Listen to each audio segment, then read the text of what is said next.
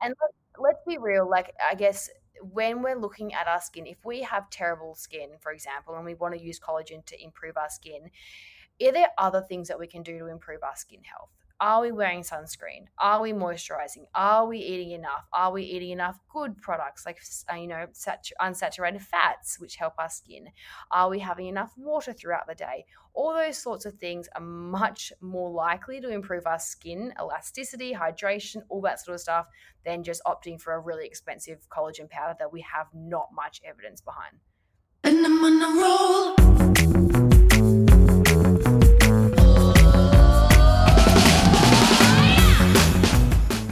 Hello and welcome to this week's episode of The Wow, the podcast that will help you navigate your way through the world of adulthood and the uncontrollable forces of womanhood.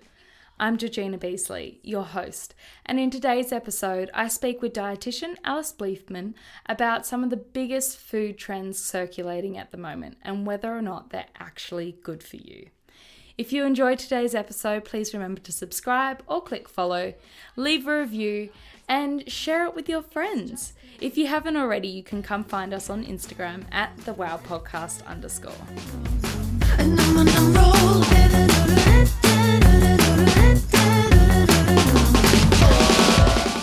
Hi, Alice. Welcome to the Wow Podcast. Thank you so much for joining us today. Absolute pleasure, Georgina. Thank you for having me.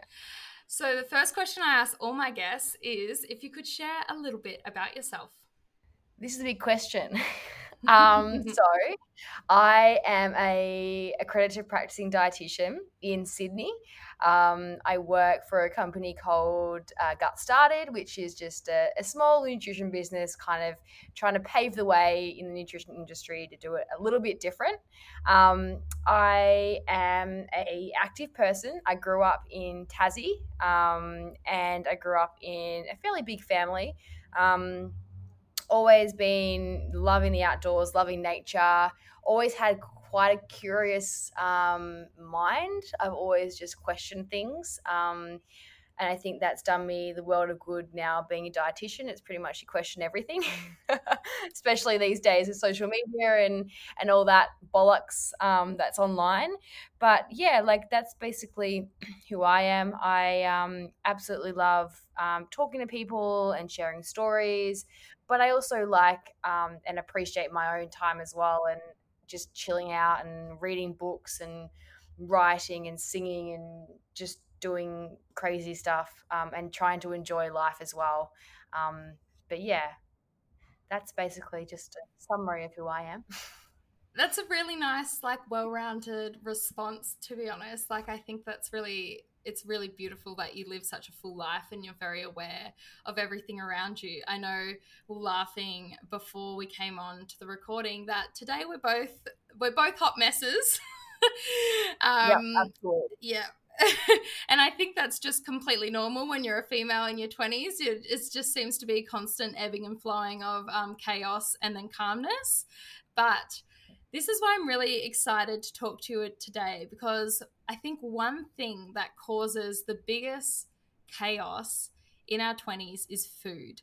Like, food becomes such this thing that we feel like we need it to survive, but I think we start being like questioning all those things. Like, okay, my mum fed me roll-ups when I was in primary school and I loved them, but like maybe they're not so healthy for me and maybe I shouldn't just be eating roll-ups or like surviving off like KFC, you know. I think we start to look at our nutrition a little bit more carefully, and with the rise of social media and influencers, we get really scooped up into this world of like what is real and what isn't. There are so many different trends out there that people are selling us, but like, are they good for us? Are they not? So I'm really excited to hear your perspective from a dietitian. Yeah, you made some good points there, Georgina, and like I completely agree with everything you just said. It's so confusing and I'm confused sometimes. But yeah, I think it's really great that you've kind of sought out a dietitian or someone who's a bit more well-versed in the nutrition space, because it is very confusing and yeah, I don't think it needs to be completely honest. So the first big question I want to ask you, which is probably heavily loaded, but can we trust marketing messages on food products? Because I feel like I can't believe anything these days. Yeah, and it kills me that you say that, like, you can't believe anything these days, because it's somewhat true. Like, what is true these days? You know, is this influencer, is she or he just promoting it because they get paid for it, or is it actually believable, or is it true? And I guess with marketing, like, there's certain things on food that are regulated. So, for example, certain health claims that need to be, I guess, in line with a certain criteria to have that health claim on them, or that nutrition content claim, we call it. So, for example, if a food has a phrase like high fiber, it needs to fit a certain criteria. So it needs to have a certain number of grams of fiber per serve. If something's classified as high in calcium, then it needs to have a certain number of milligrams of calcium. If something has a claim that says might help with osteoporosis, then it has to have a certain number of, milligrams of calcium. That we can trust, because that's run by a certain regulatory company or a board known as the Food Standards Australia New Zealand. What we can't necessarily trust is things like, I don't know, is it organic? It detoxes you, cleanses you, all those kind of those new and upcoming sort of very much saturated terms that are used. The buzzwords, like natural. Yeah, everything's got natural slapped on it, but that means nothing. It means nothing. That's exactly right. And people can use them willy-nilly. And that's things that you can't really look at and understand or kind of take it as gospel, because it's not. So can we trust marketing messages to an extent? But I would definitely recommend being a bit more critical with a lot of them, because unfortunately they don't really mean a hell of a lot most of the time. So the next thing is, what are your top things that you look for when you're buying food in a supermarket? Yeah, so it's a good question, because I guess it depends on as to what I'm looking for and like my intention behind buying certain foods. So I am blessed that I don't have any sort of chronic health conditions. I don't have celiac disease. I don't have any allergies. I don't have diabetes. So there's nothing really that I need to look out for particularly. So, for example, if I had celiac disease, I'd look for gluten. If I had diabetes, I'd look for carbohydrates. But as a, relatively healthy individual, what I'm kind of looking for is just general, good ingredients. So looking at the ingredients panel on the back and looking at, what's this made up of largely? Is it made up of whole foods? So, your fruits, your vegetables, your good sorts of grains and things like that. And then what is the fiber content specifically? I look at fiber because that's really important for our gut health. It's good for keeping us full and all that sort of thing.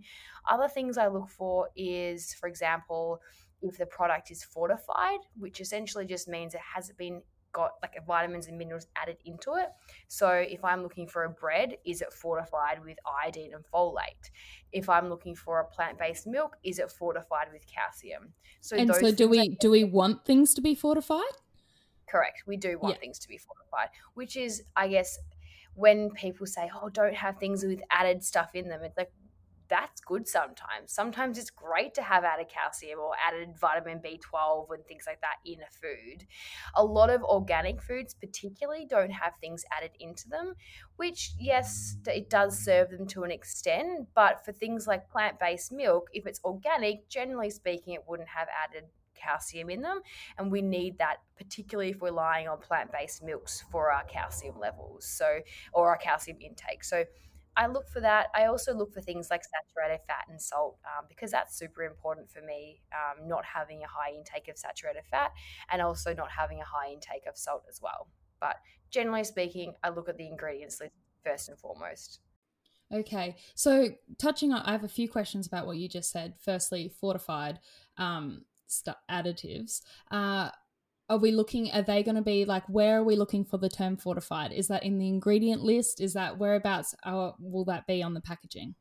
Really good question. So what I mean by fortified is things that are added with vitamins or minerals. So calcium, vitamin B12, iodine, folate, those sort of good vitamins and minerals. Other things that are added to products are like things like emulsifiers or preservatives and things like that. Those are the things we don't necessarily want. They really, really help some products to kind of keep shelf stable, and they're absolutely fine for us, but they're not things that we want to like look out for to buy products with them. So the fortified products, so things like plant-based milks, breads, cereal products, they generally have things like vitamin B12 added into them, and calcium and iodine and iron. How we know whether they've got vitamins and minerals added into them is actually just having a look at the ingredients list and checking it out and saying, all right, does this actually have calcium added into it or iron added into it? If it does, it will literally have that listed in the ingredients list. So for example, if you're wanting to know whether your almond milk has calcium added into it, it's generally in the form of calcium phosphate or calcium carbonate. If you're not sure, you can take it a level further and look at the nutrition information panel, which is where you find things like energy, protein, carbs, and it always has to have listed the vitamin and mineral that's been added into it. So for example, on the almond milk, if you were having a look at the nutrition information panel, it would have calcium listed and the amount of calcium in the serve of the product. Okay. And how do we know if something has like a good serving of fiber or not? You're touching on fiber being one of the nutrients that you like to look for in foods. What is something, what should we be looking out for in terms of the amount? Because obviously it's really hard to gauge if something's high in fiber or not.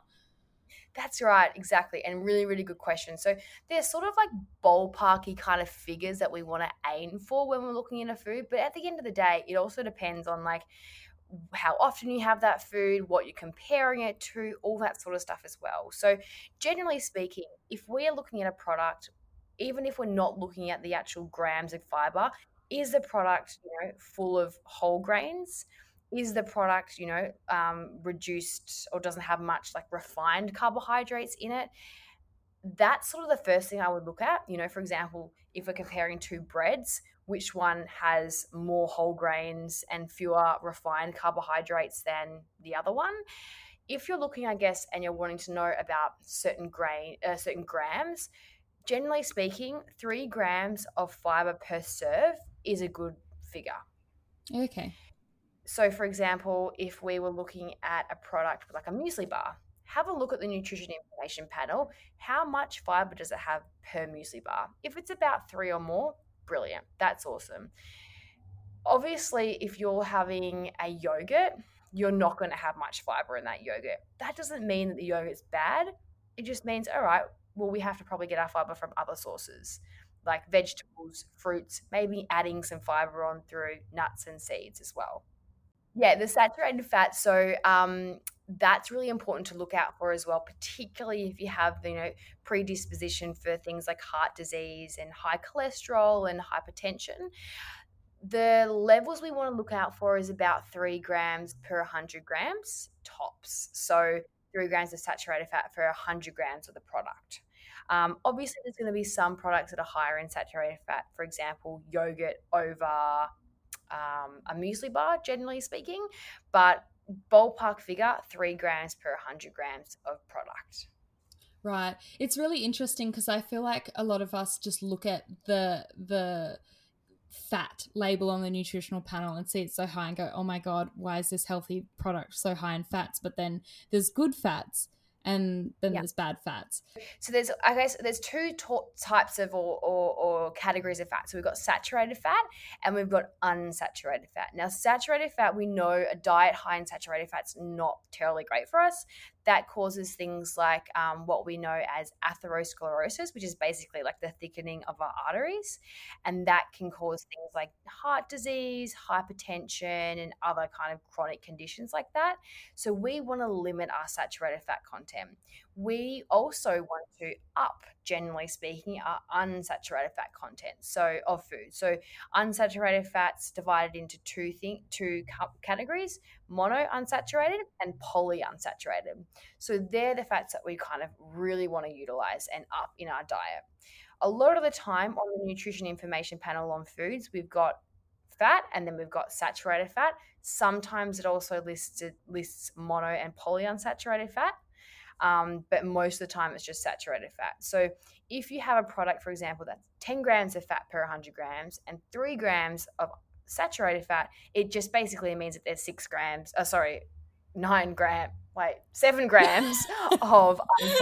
fat. I cannot do maths today. That's all right. This is our frazzled brains we were speaking about before. Yes, honestly. So I actually have some listener questions that have been sent in, and there's a few of different ones that I would love to ask you. The first one is one that I can really, really relate to, and it's from Ruby, and she wants to know about collagen. Is it really that amazing for hair, skin, and nails and everything else it claims, and should we be taking it? So collagen, what collagen is, it's a type of protein.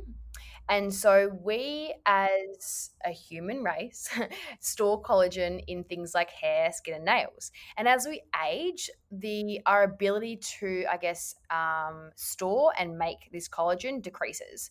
And so I guess that's what the marketing kind of goes behind it is, all right, well, as we age, we reduce the production of collagen, so we need to supplement it. And that's kind of the theory behind collagen supplementing. There is a bit of research behind, I guess, supplementing collagen and improving skin elasticity. Unfortunately, that's where it stops. So there's not much research to support anything else in that matter. There's nothing to do with gut health, nothing to do with kind of hair or anything like that. Skin elasticity is where it stops. Some kind of prelim research in rheumatoid arthritis. The interesting thing about collagen is if, for example, you're having, collagen in your smoothies, if our body doesn't kind of, if you eat collagen through a powder, for example, our body doesn't translate that collagen that you've eaten straight into the collagen in our skin or our bones or our hair or our nails. It is literally broken down into amino acids and then utilized in the body however they need to be utilized, whether that be through collagen, whether that be through other means like building muscle. We don't necessarily eat collagen and that doesn't translate into collagen in our body. So collagen is an essential, and I don't actually think it's terribly superior over other sources of protein. What I will say, though, is if you are using collagen as like a post-workout kind of supplement, it's definitely not superior in terms of muscle synthesis and muscle rebuilding. So please do not use collagen as a post-protein shake because it's not better. In fact, it's much worse.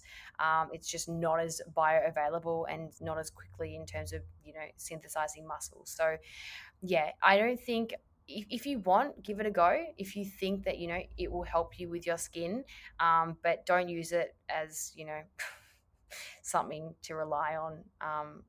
It's just a huge marketing bit of a gimmick thing. Yes. Yeah. Like all things, like a powder is not going to make you beautiful. Yeah. It's not going to change you completely, but it might help here and there with a few little bits and pieces. Yeah.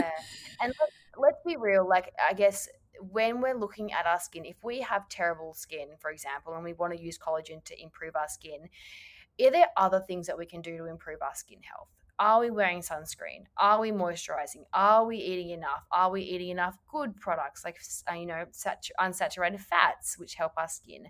Are we having enough water throughout the day? All those sorts of things are much more likely to improve our skin elasticity, hydration, all that sort of stuff, than just opting for a really expensive collagen powder that we have not much evidence behind. Yeah, right. Emily wants to know, what is it about processed foods that is so bad? Is it bad or really are they actually okay? So, they're okay in moderation. Processed foods are delicious. You know, I love a burger. I love hot chips. But if you have them every day, and if you have them as, you know, if they fill up a large proportion of your food that you have throughout the day, then definitely not. They are definitely not that great for us. So processed foods in general are higher in salt, are higher in saturated fats, are higher in sugar, and are just higher in calories altogether.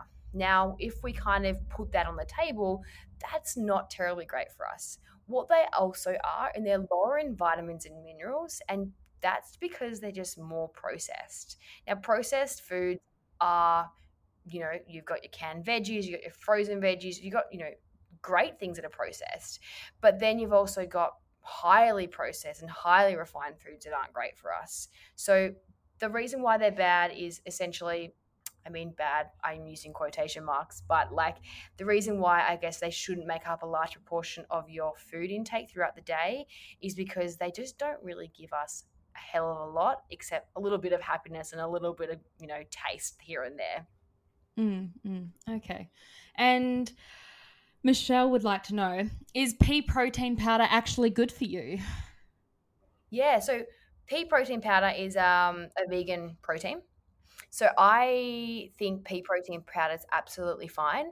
In terms of its effectiveness in building muscles and I guess helping with the recovery of muscles, it's not as superior as a whey protein, so like a cow's milk or a dairy milk protein.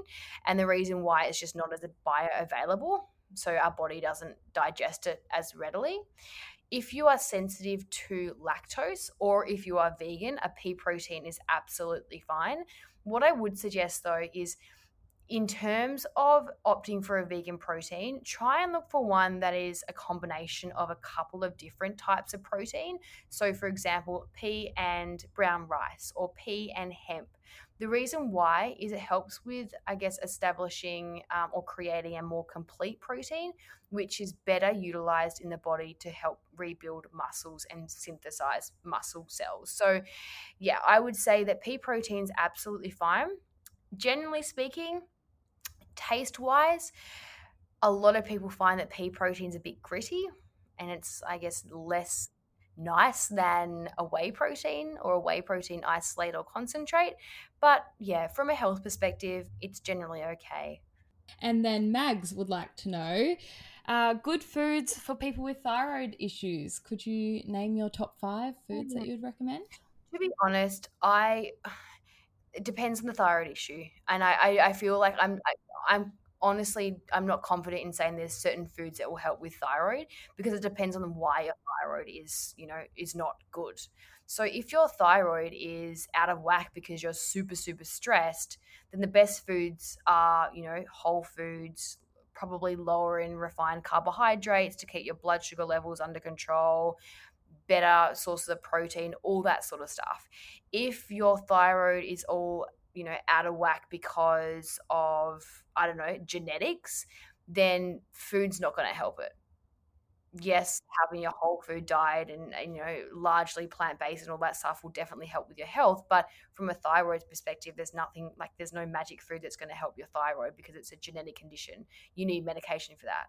So overall, I need to know like the kind of details as to why the thyroid is out of whack. But yeah, there's no certain, you know, cutting out gluten, cutting out dairy, all that sort of stuff is absolute BS. It's not going to help with your thyroid. Okay, fantastic. Well, this kind of leads perfectly into my next question for you, Alice, which is what's the go with gluten and dairy? People are just throwing them out of their diet left, right and center, and it seems to be the new best thing to do, which is to just cut it out, and everyone seems to be on that bandwagon. But is it any better for our health? Yeah, I completely agree. It's sort of like it's the new thing, isn't it? Like gluten, dairy free, like, yeah, you know, it's they're being brandished as if it's the toxic kind of thing that's in our diet, when really, like, unless you're celiac, which is essentially like a autoimmune reaction to gluten, there's no reason as to why you should avoid it. In saying that, if you feel like from a digestive perspective you're better off avoiding gluten and you feel like lighter and you're not getting as bloated and things, then avoiding gluten is probably a good option. You know, there are some studies to suggest that there are people who are what we call non-celiac gluten sensitive. So people who are not celiac, but also are quite sensitive to gluten. But for the general population who don't react to gluten, avoiding it is probably doing us more harm than good, because we need to remember gluten isn't the devil. It's not an inflammatory food for most people. So if you're having, you know, an abundance of carbohydrates through, I don't know, breads, cereals, oats, which generally contain gluten or traces of gluten, you're doing yourself a really good favor, because a huge, you know, benefit in eating those foods like B12, folate, you know, fiber, all that sort of thing. So generally speaking, a gluten-free diet is just a marketing ploy, and unless you feel like you react to gluten from either a digestive perspective or, you know, brain fog or anything like that, you don't need to be avoiding gluten at all. Dairy is another thing that people avoid. And the reason why is kind of, I don't really know, to be honest. I think some people avoid dairy because they think it triggers inflammation in the body. I don't really know. Fortunately, to be honest, it doesn't. So there was a recent meta-analysis done, which is essentially just a huge study of all the different studies that have been done on dairy. And the result of the meta-analysis was that dairy is not an inflammatory food or drink. It is, in fact, more neutral. So it doesn't cause inflammation. It doesn't really prevent inflammation. It's just kind of like there. We know that dairy is really, really great in calcium. It's really high in protein. It's really high in all these vitamins and minerals that we need, and we need to replace the dairy with other sources if we are cutting it out. There's some evidence to suggest that dairy's, you know, somewhat a catalyst for acne, cystic acne and things like that. And so if you feel like cutting out dairy is really good for your skin, absolutely cut out dairy. But cutting out dairy gung-ho isn't going to do any benefits to your diet, and you need to be cautious. Cutting out dairies also means that you're cutting out calcium from your diet, you're cutting out some protein sources from your diet, all these sorts of things that we need. So if you are cutting out gluten, if you are cutting out dairy, absolutely go for it. Like, I'm not stopping you, but please make sure that you're doing it in the right way and you're supplementing with other things, not necessarily through supplements, but, you know, you're supplementing your oats with another source of fiber or whole grains. You're supplementing your dairy with another source of calcium, like your fortified almond milk, or, you know, like a whole bunch of almonds or canned salmon. It's really important, because cutting out things, we don't want to be cutting out things. We need a variety of foods in our diet. So yeah, essentially the evidence, it just doesn't support what people are doing. It'd be interesting to see how many people are having a placebo effect to coming off it, just with the marketing messages that are being driven in online. Like, I would love to. It'll be interesting to see what comes out in the next 10 years with all of that's taken place. Yeah, definitely. So I want to know what you feel about carbs. I feel like there's a lot of replacement products hitting the shelves, and that a lot of marketing messages are telling us, like, the healthier option is to switch out your pasta for zoodles, like zucchini noodles, or, you know, don't eat rice, eat cauliflower rice. Like, is this dangerous messaging, or is this, like, legit probably a healthier option?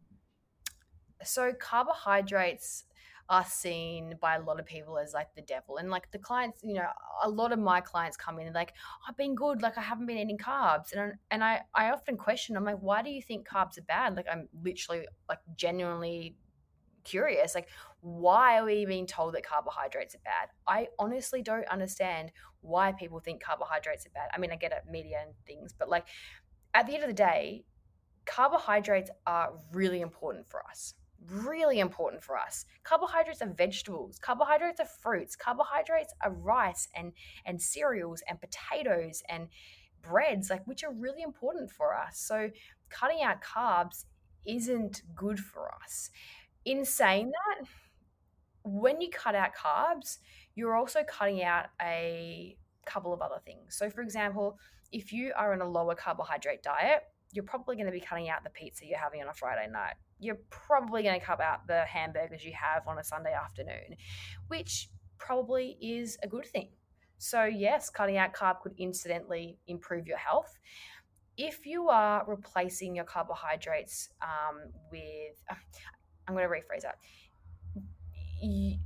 Carb replacement products have a place, but it depends on your goals. So for example, the zoodle, which is essentially like zucchini noodles. If you're having them instead of pasta, fabulous. You're increasing your veggies. Awesome. That's always a good thing. But what's your goal? If your goal is to improve and increase your vegetable intake, then absolutely having zucchini noodles is a great idea. If your goal is to lose weight, absolutely zucchini noodles are a great idea. They're going to be lower in calories because they're a vegetable versus carbohydrate, whole grain. If your goal is just to improve your health, I wouldn't necessarily say that zucchini noodles are going to drastically improve your health. I think, having grains and carbohydrates are fine and having pasta is fine. I guess it just depends on your goal. And if I'm honest, a lot of the time, these replacement carbohydrate things like cauliflower rice, they are expensive. They are so expensive. So have the rice and see if there's any other ways you can improve your diet through having cauliflower on the side instead. But yeah, it's tough. Essentially, carbohydrates aren't the devil. They're absolutely fine for us. They're absolutely amazing. They contain B12, folate, fiber, iron, zinc, things that we need. If you're replacing them with zoodles or cauliflower rice or whatever it may be, that's not a bad thing per se. You're getting your veggies in, but yeah, I don't think it's gonna make a drastic difference, and it costs an arm and a leg as well. So I don't know. Just who's the real winner? I'm gonna go with me, exactly. Who eats pasta. Which is so cheap. And you know what? The pasta thing, why don't you just have the pasta and then pop in some zucchini, extra zucchini? I don't know. Why not have both? Why not have both? What's that Mexican ad? We know the one, the taco ad. Yeah, the one, because in it, anyway, go ahead.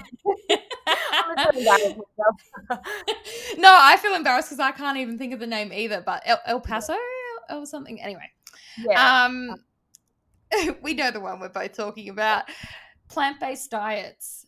Could you share with us your pros and cons to going on a plant-based diet? I feel like as we all are shifting into this sustainably conscious mindset where we're realizing, global warming is having a massive impact, and we want to be more conscious of our impact on the world. We are making a shift to eating more plant-based foods.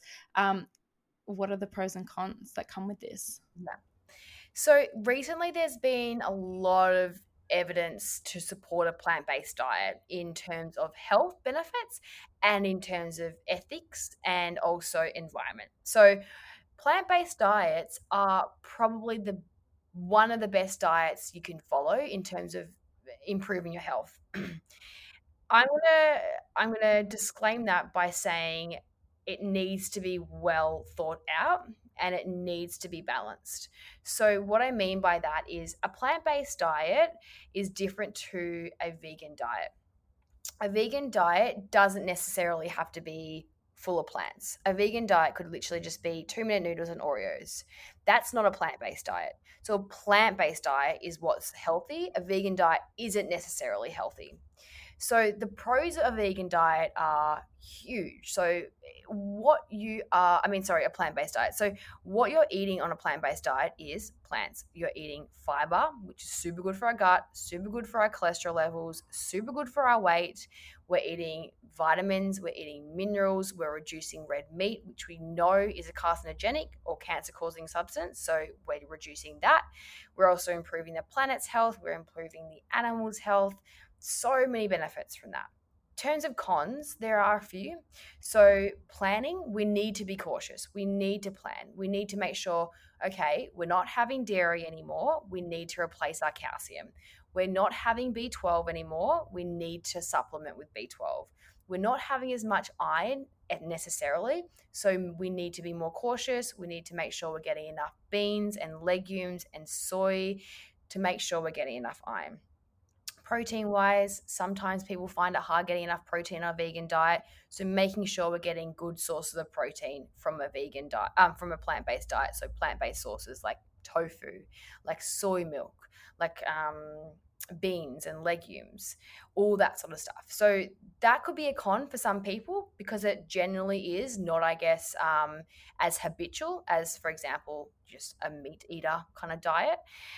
Also, what I would say is sometimes it's not suitable. Sometimes a plant-based diet isn't suitable for a person. So, for example, if you've got terrible digestion and you feel like you're very sensitive to fiber, being on a plant-based diet isn't always the best option. Sometimes you need a little bit of egg or meat or dairy in your diet to help with that. If you needed to put on weight, sometimes being on a vegan plant-based diet isn't necessarily the best thing for you. If you want to put on weight, sometimes you need to be having some meat. Sometimes you need to be having some dairy and eggs, because eating a lot of, plants, you need to be eating a lot of plants to put on weight. So yeah, that's another thing. Also things like allergies and intolerances. If you have an allergy or intolerance to beans and legumes, you're not going to be eating a good, balanced vegan plant-based diet at all, because you need those beans, you need those legumes for protein, you need it for iron, you need it for zinc, all those sorts of things. So if you're allergic to beans and legumes, I would definitely not recommend a plant-based diet. The other thing is it could be also quite expensive if not done properly.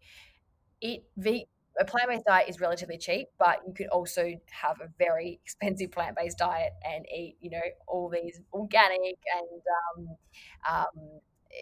fake meats and all that sort of stuff as well. So yeah, but yeah, I don't think it's a trend. I think it's definitely here to stay. Yeah, no, that's good to know. And with the plant-based diet and talking about getting everything you need and being really careful about that, if you can't afford to go see a nutritionist or a dietitian to help you on that journey, how many different plants should we try to be consuming in our diet, like per week? For example, should we be looking at trying to get in 10 different plants, 30, 40, to make sure we're getting a variety? Or definitely a variety is key. A variety is key for a number of reasons, but generally speaking, I would say ballpark, aim for about 30 and see how you go. Ideally, like 100 different plants a week, but no, most people in today's society aren't going to get that. So 30 a week. And when we say plants, we also mean things like herbs and spices. It's not just, oats and chickpeas and black beans. Like plants also include herbs and spices. So looking at that as well. And I guess I kind of like with a few of my clients, like seeing, a bit of a challenge. So like, all right, this week write down all the different plants we've had. And it can get kind of exciting, and then you kind of get competitive with each other and that's a bit of fun. But I think if you are looking at, transitioning into a plant-based diet, think about diversity as one. Also, there's also three other things that I need that I often suggest my clients to look out for. The first thing is B12, which is a vitamin, and that is generally not present in plant-based foods, but we need B12. We need to make sure you're supplementing with B12. Another thing is iron. Now, iron is present in plant-based foods. However, it's in the form of what we call a non-heme iron. So it's not as readily available as the other sort of iron, which is in animal products, heme iron we call it. So we need to be having about twice as much iron as a plant-based eater compared to a animal-based eater. So having a look at iron-rich sources, so for example, legumes, beans, nuts, seeds, spinach, being sure we're getting enough iron through them is super important. And the last thing I'll say is calcium. Now, thankfully, a lot of milks and yogurts and things like that are fortified with calcium these days. So I guess just making sure that you are having another source of calcium in your diet, whether that be through fortified products or through naturally containing products like almonds and broccoli and kale. So those are the three sort of things I go, all right, let's make sure you're getting this before we go on. Yeah. So coming to the end of our podcast episode, Alice, I would like to know if you have a motto or quote when it comes to eating well. I do. I think, well, it's not really, I'm not going to say this very well, but essentially what we want to do is we want to focus on the big daily habits rather than the one percenters. Like I was talking about before, you know, why are we opting for all these supplements? Why don't we look at the big daily habits, getting your veggies in, getting your fruits in, getting your whole grains in, rather than going, all right, I'm going to go have this powder. For example, getting enough sleep, exercising, moving enough, all those sorts of things that we know will have a benefit, rather than going straight to the expensive powders or the expensive supplements. Look at the big stuff before we start looking at the smaller stuff. I love that. I feel like we're always looking for an easy out, but it's really important to remember that sometimes we're just going to do the hard yards to get there, and that no matter how much money we spend, there is no superhero powder that's going to, you know, transform us. Lastly, would you mind sharing with us a little bit about how we can find you as well as where you work? Yeah, absolutely. So, well, what I mentioned before was I work for a nutrition company, Gut Started, which is just like an up-and-coming nutrition business aimed at essentially just doing nutrition a bit differently. And we look at nutrition and we look at food not just, I guess, from a tunnel vision. We look at it from a more holistic approach. So we are really huge advocates of, you know, mental health and empowerment and community and changing behaviours and all that sort of stuff. So, yeah, that's who I work for. You can find Gut Started, that we're on Instagram, it's just at Gut Started. You can find us there, or we also have a website, www.gut-started.com. I also have Instagram as well, which you can follow me. I just post a whole bunch of facts and stuff, and you can see what I get up to and all that sort of stuff. So mine is just Alice_Bleathman_dietitian, and my last name is spelled Bleathman. So that's me. But yeah, I'm basically just on Instagram. I started TikTok, but it was just too much effort. Don't even bother with that. Oh, I really admire you for having given it a go, though. Good on you, because I'm just like too afraid to even go there. So yeah, you're one step ahead of me. It's fun, but I can't commit. Like I just don't have time. Leave it to the young kids. But thank you, Alice. Thank you for putting up with my chaos today and for coming on and chatting with us. I really appreciate it. I've learned so much, and I feel like this is really important messaging for us all to learn. So thank you.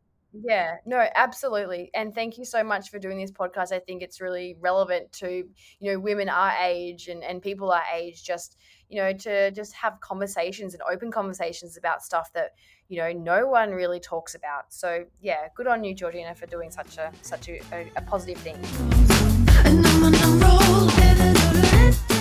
Thank you so much for listening to today's episode of The Wow. I hope you enjoyed it. If you did, I recommend scrolling back through and checking out some of our other episodes, maybe even our very, very first one about balancing nutrition with nutritionist Lulu Kempton. Otherwise, I release new episodes every Tuesday, so make sure you subscribe and tune in next week.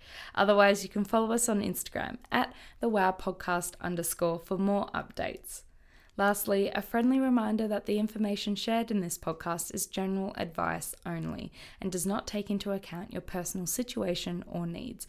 Where appropriate, please consult a health professional first. Thanks, guys. Have a lovely week.